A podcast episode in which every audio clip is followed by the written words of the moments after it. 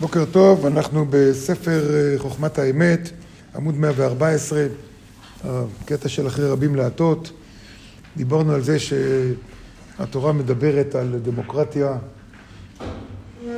לניהול חיי החברה, והוא כותב, עוד יש לנו שאלה אחרת, עוד יותר חמורה, כי לכאורה החוק הזה עומד להחזיר את האנושות לאחור ולא לפנים. כי בעת שרוב חברי האנושות, כותב הרב אשלג, הם הבלתי מפותחים מבחינה רוחנית,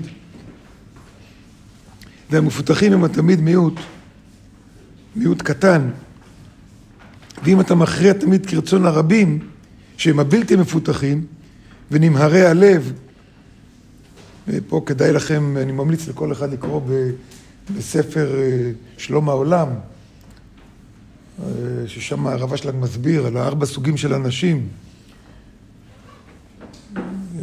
ארבע סוגים של אנשים שקיימים בעולם. הוא אומר, דווקא החזקים ונמהרי הלב הם אלה שמסכנים את הציבור. מדוע? כי הם בלתי מפותחים מבחינה רוחנית.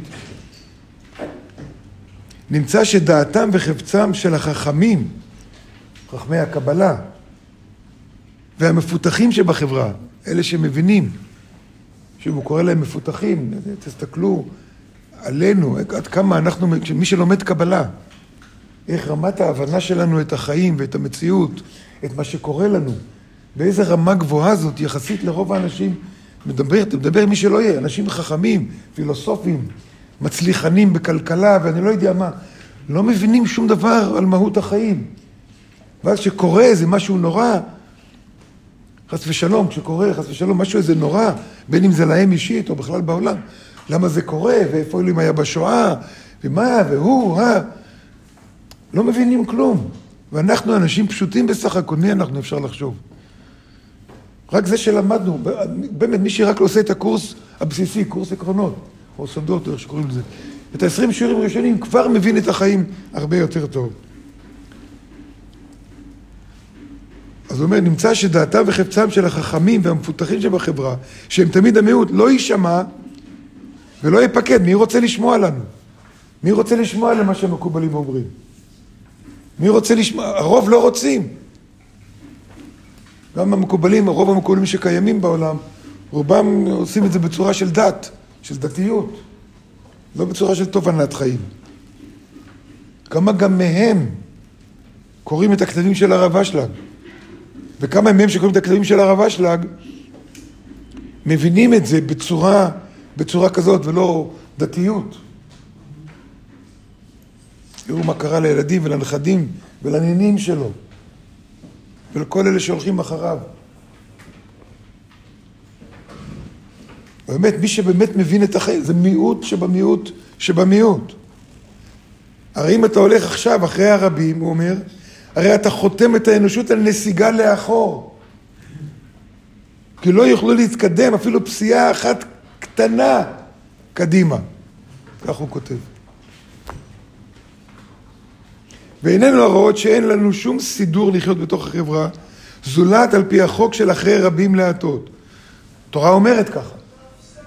באמת, הרוב צריך להכריע.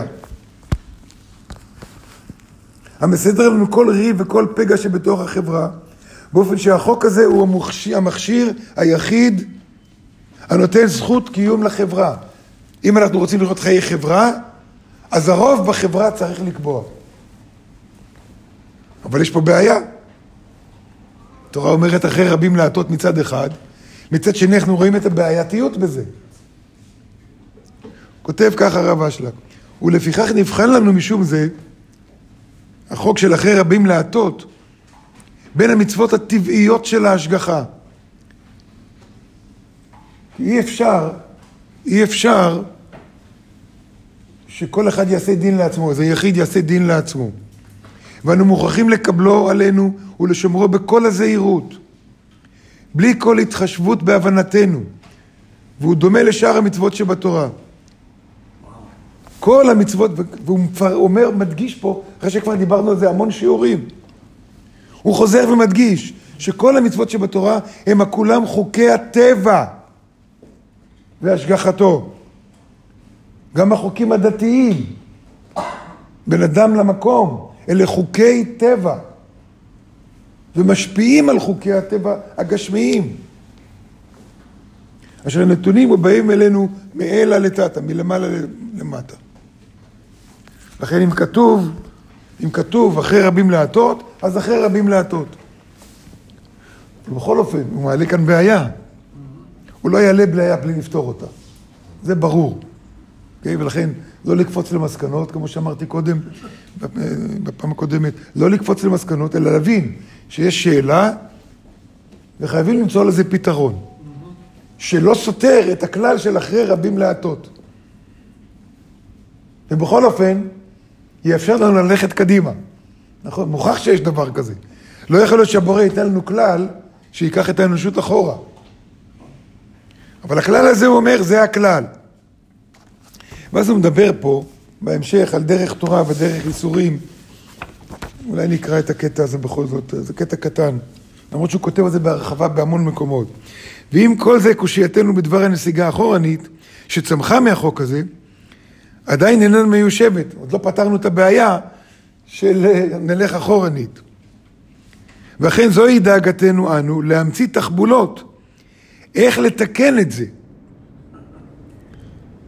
אין איך לתקן את זה, אבל ההשגחה מצידה אינה מפסידה מזה, כי כבר הקיפה היטב את האנושות בשתי דרכים.